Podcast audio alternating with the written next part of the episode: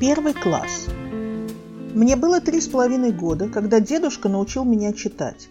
Бабушка купила мне азбуку и держала ее до дня рождения. Но, увидев, что я уже читаю, подарила мне ее, не дожидаясь, когда мне исполнится четыре года. В шесть лет папа сказал, что меня надо отдать в школу. Но в школе напротив дома меня не приняли. Сказали подождать год. Тогда папа взял меня и повез в центр города – Восемь остановок на троллейбусе, в школу номер шесть, в которой училась когда-то моя мама. «Зачем вы нам ее привезли?» – возмутились в школе. «Мало того, что она маленькая, так еще из другого района». Но папа сказал, «Вы знаете, чья это дочь?» И повел приемную комиссию в холл, где на белом мраморе были выбиты золотом имена учеников-медалистов. Среди них была моя мама.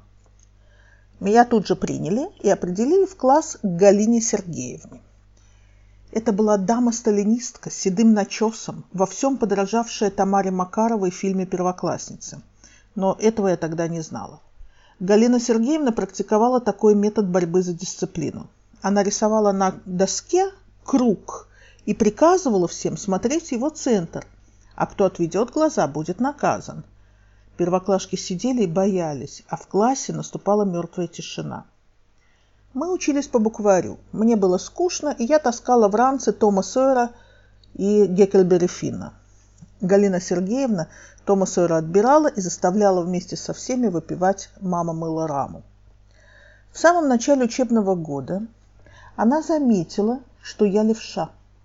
Она вызвала родителей и приказала им бороться с этим уродством. Мне стали перекладывать руку с пером в правую, и я, бывало, умудрялась опрокинуть на себя чернилицу-непроливашку. Учительница снова вызвала родителей и пеняла им, что у меня почерк, как у Мурзилки. Единственное удовольствие от школы было то, что мой путь на троллейбусе проходил через угол Коммунистической и Чкаловского переулка. А там на посту около филармонии стоял регулировщик и виртуозно крутил свой полосатый жезл. Через год его взяли в фильм «Бриллиантовая рука», где Баку изображал Стамбул, город контрастов. И там он тыкал палочкой в морду верблюда. Потом он загордился и исчез с того перекрестка. А потом меня исключили из октябрят. Дело было так. Мы перешли с перьевых ручек и непроливаек на автоматические с поршнем и пипеткой. Я помню еще времена, когда не изобрели шариковые ручки, а когда они появились, то ими Запрещено было писать, чтобы не портить почерк. Шариковые ручки не могли выводить нажим волосяная. Интересно, известно ли кому сейчас эти понятия? Поршневые ручки стоили дорого, а золотым пером вообще были запредельны. У моей мамы в техникуме учился парень, который работал на заводе по производству ручек и подарил ей пять штук. Я каждый день ходила в школу с новой ручкой, и это не понравилось одному мальчику. Он нажаловался родителям, что я украла у него ручку. Галина Сергеевна обыскала мой портфель и нашла там две поршневые ручки, одну из которых мальчик признал как свою. Меня вывели к доске, и Галина Сергеевна торжественным тоном заявила. «За воровство у товарищей ты исключаешься из октябрят. В угол до конца урока». Она сдернула с фартука звездочку и указала на угол. Дома я ничего не сказала, но в эту ночь у меня начался инурез. Я попросту описалась. На родительском собрании спустя месяц Галина Сергеевна при всех родителях сказала моей маме, что она воспитала воровку. Мама удивилась, достала из сумки еще пару ручек и сказала, «Да вы что? У нас дома таких ручек полно, как мне их на работе дают. Не могла моя дочь украсть». Но повторно в октября-то меня уже не приняли. Подходил к концу учебный год – и было принято решение перевести меня в школу по соседству. Мне выдали табель с одними пятерками, и никто уже не говорил, что я младше всех детей на год. Октябрятскую звездочку я купила в магазине сама за 10 копеек и пошла во второй класс, ничего никому не сказав.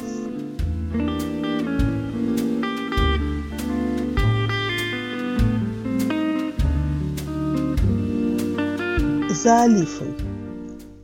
Вчера я проходила мимо строящегося магазинчика, и вдруг на меня пахнуло. Алифа. Все ремонты папа делал собственноручно. Я с детства помню слова «сальник», «лерка», «купорос», «алифа». Папа работал, мы с сестрой вертелись рядом, мама была главным ОТК, отдел технического контроля, а потом убирала мусор. Папа кричал «ОТК, принимай работу!» Мама подходила, критически осматривала стенку, показывала пальцем, тут криво. Папа что-то подмазывал, и все были довольны, все пределы. Нас с сестренкой папа частенько посылал за Алифой. О, это было целое мероприятие. Нам вручалась большая жирная бутылка из-под шампанского, заткнутая пластмассовой или деревянной пробкой.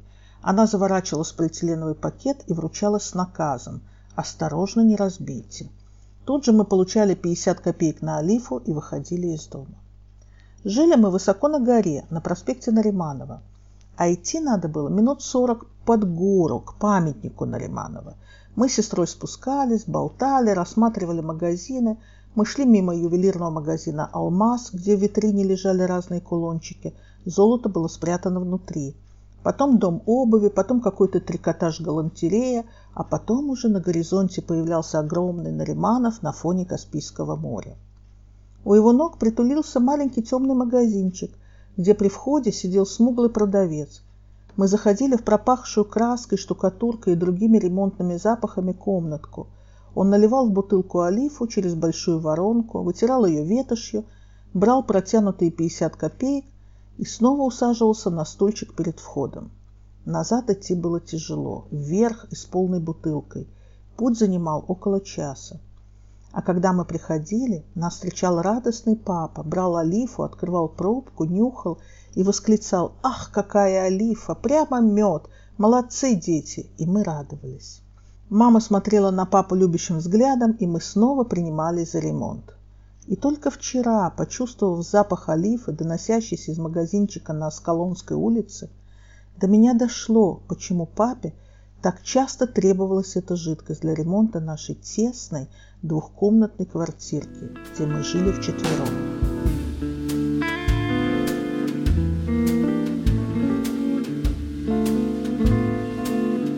О суках. Мне было шесть лет, когда кто-то из детей во дворе назвал меня сукой. Все остальные дети подхватили инициативу, прыгали вокруг меня и орали «Сука!» Я в слезах прибежала домой и пожаловалась папе. Папа пожал плечами и сказал, что сука – это всего-навсего собака женского рода. И если меня так назовут в следующий раз, то стоит объяснить детям. Ободренная, я вышла во двор, и дети снова кинулись ко мне, крича «сука». Я громко сказала, а мой папа говорит, что сука – это жена собаки, а не плохое слово. Дети заинтересовались и подошли ко мне выяснять этимологию – я снова повторила, что бывает сука, у нее муж пес, а ребенок щенок. Я уже тогда была начитанной девочкой. После этого ко мне еще не раз подбегали дети и спрашивали, что сказал мой папа насчет суки. Они рассказывали об этом потрясающем открытии другим детям и бежали ко мне за доказательством. С тех пор и до сегодняшнего дня, если меня кто-то обзывает, хотя это случается все реже и реже, я обстоятельно объясняю, от какого корня произошло это слово и какой у него первоначальный смысл. Особенно прикольно бывает, когда меня посылают нахуй. И я тогда неспешно отвечаю, деточка, я там была больше, чем вы на свежем воздухе.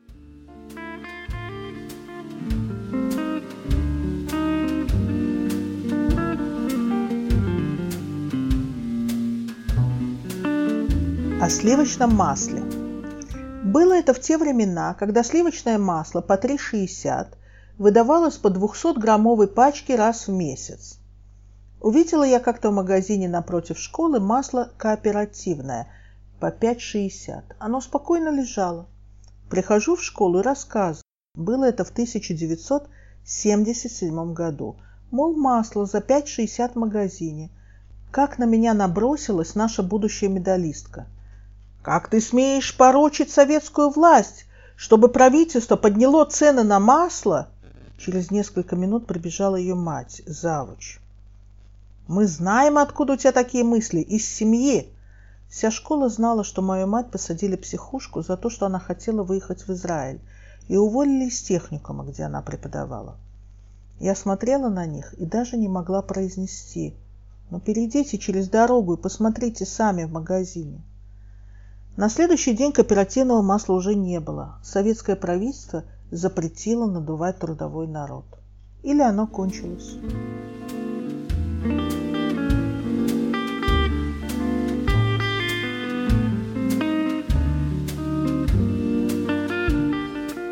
Рабинович при наваре. Много лет назад, когда я была совсем маленькой девочкой, я зашла в гости к своей закадычной подружке Элине. В ее доме была хорошая библиотека, в которой я паслась много лет. «Смотри», — сказала она заговорщицки, — «тут пишут про Израиль». Элина была еврейкой. И протянула мне очень толстую книгу «Кухня народов мира», чего там только не было. Кухня малазийская, индейцев Оренока, эскимосов Крайнего Севера и прочая экзотика. И среди такого изобилия Илина отыскала израильский рецепт. Я сейчас его вам прочитаю. Суп из крутых яиц, израильская кухня. Яйца 6 штук, сметана 100 грамм. Яйца сварить вкрутую, очистить их от скорлупы и нарезать кружочками. В кастрюлю влить подсоленную воду, довести до кипения – Затем снять кастрюлю с огня и положить нарезанные яйца. Суп размешать и подать, добавив в каждую тарелку по одной-две ложки сметаны. Я удивилась. Что за чушь, суп из крутых яиц? Это же невкусно даже со сметаной. Неужели в Израиле нет других рецептов, кроме как этот? Или книгу писали крутые, как яйца, антисемиты? Сейчас, когда я уже знаю анекдот о Рабиновиче при наваре, я могу представить себе, что этот рецепт – горькая ирония евреев, участвовавших в составлении книги, которым не дали вставить ни одного рецепта, кроме дурацкого супа из крутых яиц. Неужели редакторы и составители никогда не пробовали форшмак и гефилте фиш, куриный бульон с клетками и чоунт? Но все поправимо. Не знаю, как это повлияло на меня, но я вижу усмешку богов в том, что, удивившись в детстве этому рецепту, я позже написала пять книг об израильской кулинарии. Неужели все в этом мире взаимосвязано? На самом деле это распространенная ошибка. Крутые яйца в подсоленной воде – ритуальное пасхальное блюдо, напоминание о том, что когда евреи переходили Красное море, вода им была по это самое.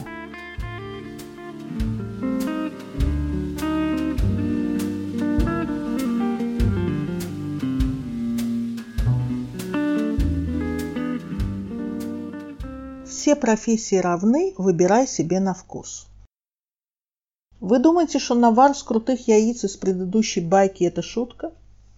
Я вспомнила своего родственника, дедушкиного родного брата, дядю Мишу. Когда наступало время Пасхи, дядя Миша преображался.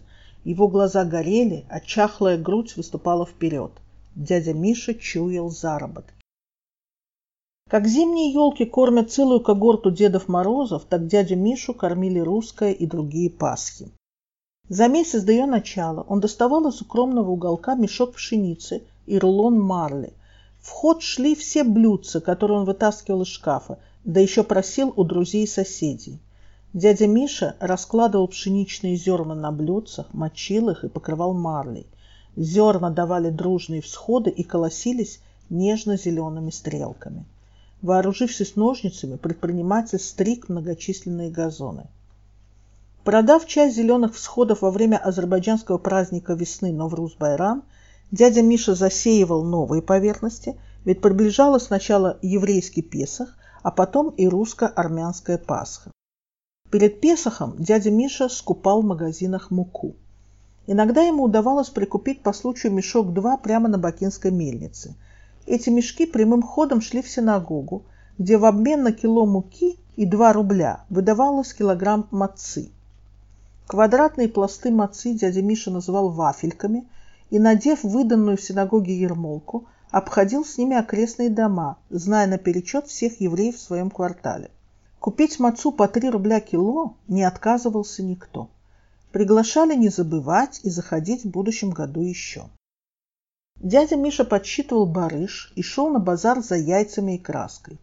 Краски продавали густобровые старухи в платках-килагаях. Они держали в руках шапочку, наполненную стоящими в ряд белыми бумажными пакетиками. Пакетики по верхнему сгибу были выкрашены в разные цвета, дабы покупатель знал, какую краску он покупает. Дядя Миша гордился своим умением красить яйца. Он хвастался. Другой начнет красить, у него вся кухня в пятнах, а на яичном белке фиолетовые разводы. Не то, что у меня. Я в нейлоновой рубашке. Тогда это был последний шик. Буду красить яйца и не испачкаюсь.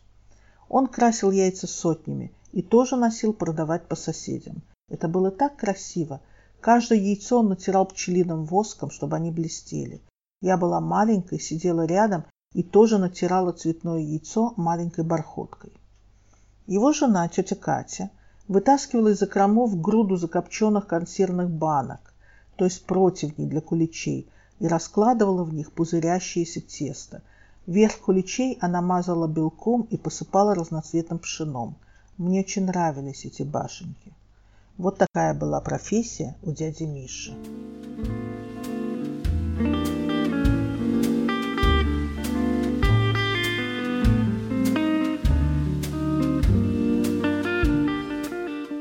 Социалистическое макраме. Однажды в Баку мне пришла в голову мысль открыть кружок макраме в Бакинском дворце пионеров. Я надела белую вязаную панаму, сама связала с большими полями, очень ей гордилась, и пошла. С собой прихватила настенное панно, сову.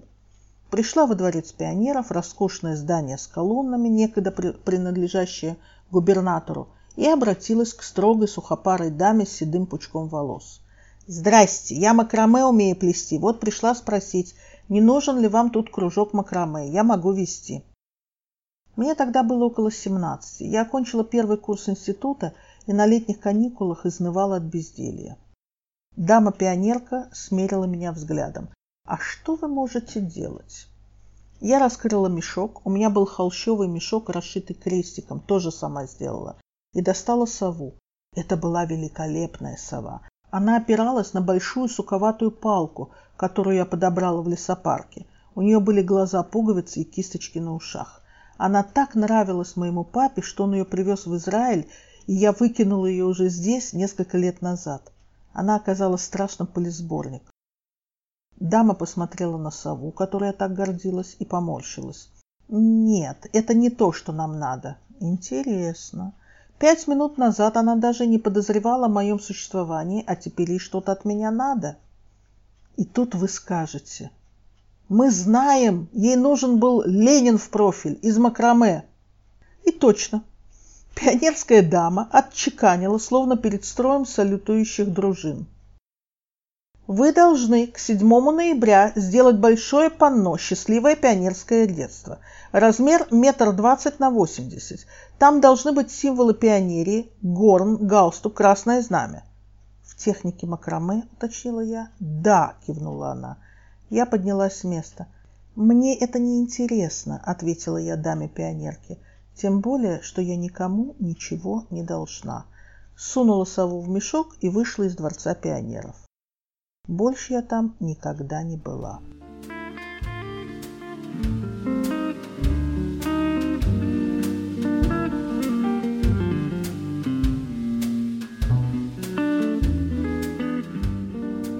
Что я в детстве знала о загранице? Политика. Первое. Американцы запускают в космос корабли, которые следят за нами и когда-нибудь в ближайшее время сбросят на нас ядерные бомбы. Второе. Американцы посылают к нам шпионов, чтобы завербовать честных советских граждан и заставить их выдать военные тайны. Эти шпионы просто кишат, надо держать ухо востро.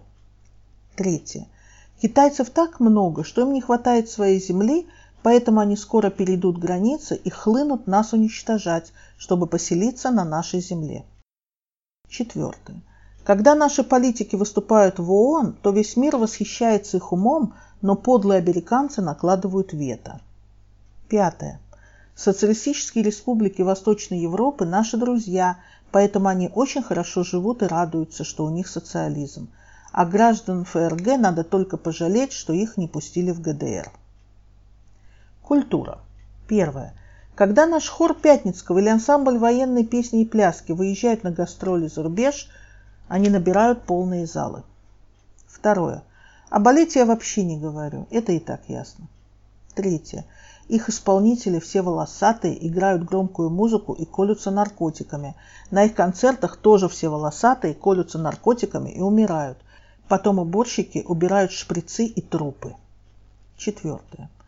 У них там все поголовно занимаются сексом. Везде. В школе, на сцене, в театре, по телевизору. А в школе на уроках проходят, как правильно трахаться. Пятое. Они не читают книжек, а в парках бродят маньяки и убивают простых граждан, вышедших погулять. Экономика. Первое.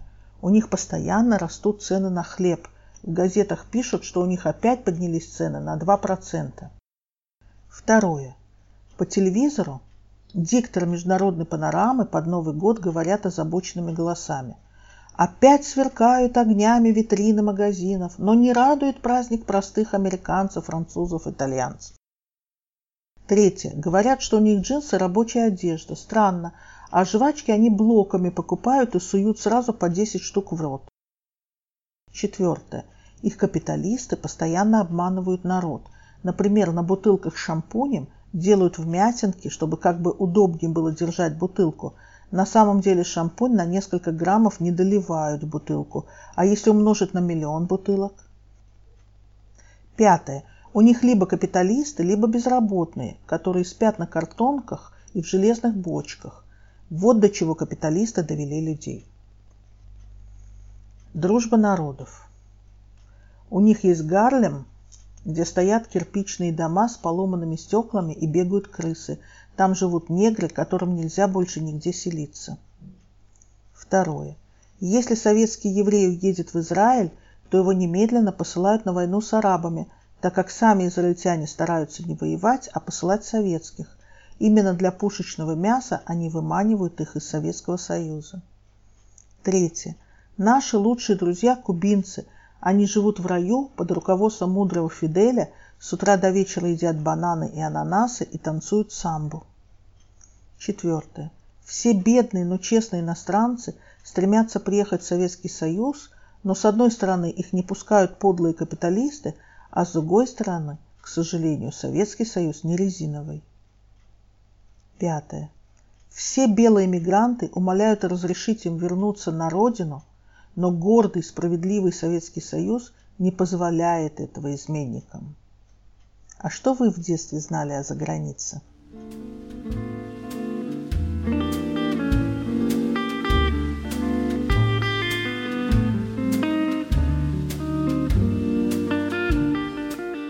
О звуках за стеной. В институте я занималась бальными танцами. Моим партнером был поляк Януш Зараска, высокий, рослый, такой похожий на артиста Лембита Ульфсека. У него были рыжевато-русые волосы и голубые глаза. Януш приехал к нам учиться по обмену. Утром учился, а вечером культурно проводил время в студенческом кружке бальных танцев. Сам он был из Кракова и поэтому отменно танцевал краковяк и мазурку. Одна рука за спиной, шаг с прискоком. Ну, шляхтич, да и только. Не хватает лишь ментика с доломаном. Я тоже пришла в кружок и стала постоянной партнершей Януша. Меня он выбрал по двум причинам. Во мне было 175 сантиметров к его 190, поэтому ему не надо было в танце наклоняться, чтобы держать партнершу за талию. И из-за моего веса в 52 кило. Вам верится? Мне нет. Однажды у нас в институте был визит международной дружбы. Нас, местных студентов, повели в гости в иностранное общежитие, где на входе стояли суровые вахтерши и гоняли всех, у кого не было специального пропуска в тот мир. Делегацию встретили вьетнамцы, афганцы, нигерийцы, ливанцы. Они улыбались и приглашали в свои комнаты, разукрашенные плакатами с иностранными рокерами толпе гостей и хозяев бегали комсомольские лидеры в белых рубашках с потными подмышками и следили, чтобы после выхода гостей из комнат никто там случайно не затерялся. А им постоянно мешали. То здоровенные нигерийцы загородят дверь, то юркие вьетнамцы замельтешат так, что не поймешь, остались ли в иностранных комнатах перебежчики, предатели Родины, или всех вымело комсомольское помело. И тут из душевой выходят поляки – с мокрыми взлохмаченными волосами, в банных халатах и шлепанцах. И никакого внимания на делегацию дружбы народов. Какая уж тут дружба, если воду дали. Среди них мой танцевальный партнер. «О, привет, заходи, посмотри, как я живу». Мне мама говорила, что нельзя ходить в гости к мальчикам, особенно если у них там нет мам. Но мамы были далеко в Польше, а мне 16, и я никогда не была за границей, так что зашла. Меня тут же спрятали, ибо это было совсем нетрудно, так как я помещалась в профиль за шваброй, и ретивые комсомольские активисты просто не заметили потери бойца. Делегация пошла дальше, а меня усадили, стали смеяться, обсуждать общих знакомых на танцах, так как все поляки посещали кружок. Один за другим они исчезали за дверью, и мы с Янушем вдруг остались одни. Я этого даже не заметила, так как была увлечена объяснениями одного пас под скоком, которое у меня не выходило – и тут за стенкой, которая была тоньше упаковочного картона, раздались скрежещущие звуки, словно там передвигали мебель. Потом скрипение пружин, ритмичные удары и девичье оханье. Я оглянулась, увидела, что осталась одна в комнате, не считая, конечно, моего партнера, и истерически всхлипнула. Мамины слова постепенно превращались в реальность. Януш удивленно посмотрел на меня. Видимо, у меня была такая растерянная физиономия, что он засмеялся – я захлопала глазами, покраснела и засмеялась вместе с ним. Мы громко хохотали, потом стали напевать мелодию кра- краковяка. Триям-пам-пам, триям-пам-пам и хлопать в ладоши. Танцевать в комнате было невозможно, негде развернуться, а мы не маленькие. Вдруг в комнату ворвался другой польский студент, на ходу завязывая халат с кистями, и негодующе зашипел на Януша. Тот ему ответил и показал руками раскачивающийся жест. Разгневанный студент вышел, а Януш предложил мне проводить меня домой. Мы шли по вечернему Баку, и я все пыталась подскочить тем самым галопом из Краковяка. Он курил и смотрел в сторону. Он был солидным человеком, четверокурсником. Ему негоже было скакать в неприспособленном для этого месте. Раскачивающийся жест я узнала, когда несколько месяцев спустя мой сокурсник Филя Менделеев рассказал мне анекдот о сонном парижском предместье – где на пустынной улице старый дворник шваркает метелкой по булыжной мостовой. И раз, и раз. Месье, уймитесь, вы сбиваете с ритма весь квартал.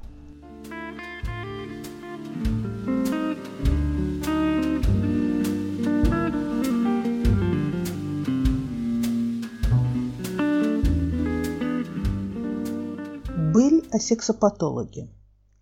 Однажды, когда я была совсем воздушной девушкой, зазвонил телефон, и некто бархатным голосом осведомился, действительно ли он говорит с Кирулей. Я сказала, что таки да, имеет честь.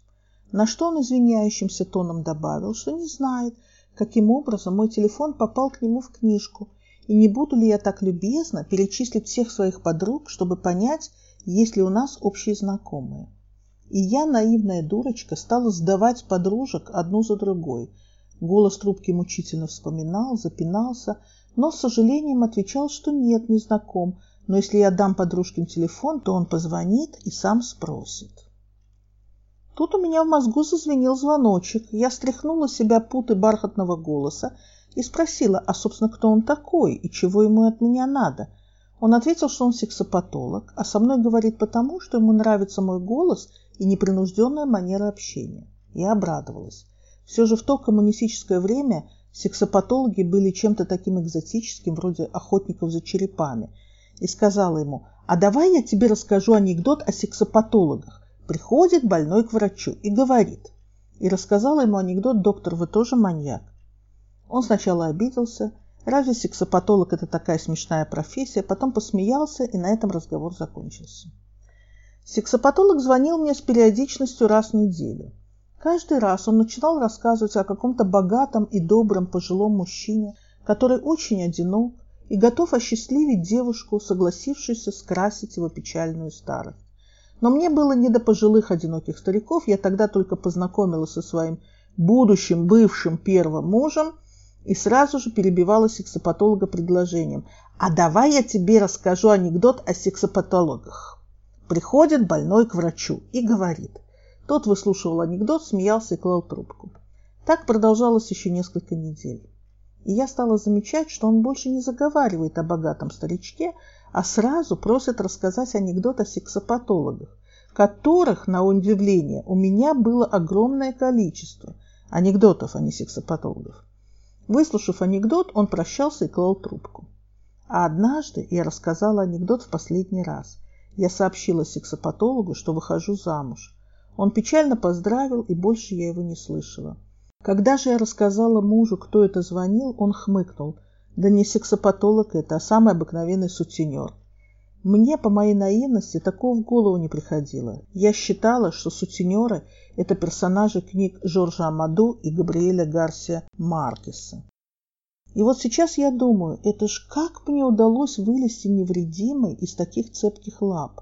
Не иначе ангел-хранитель подбрасывал мне свежие анекдоты, которые начинались так. Приходит к больной к врачу и говорит –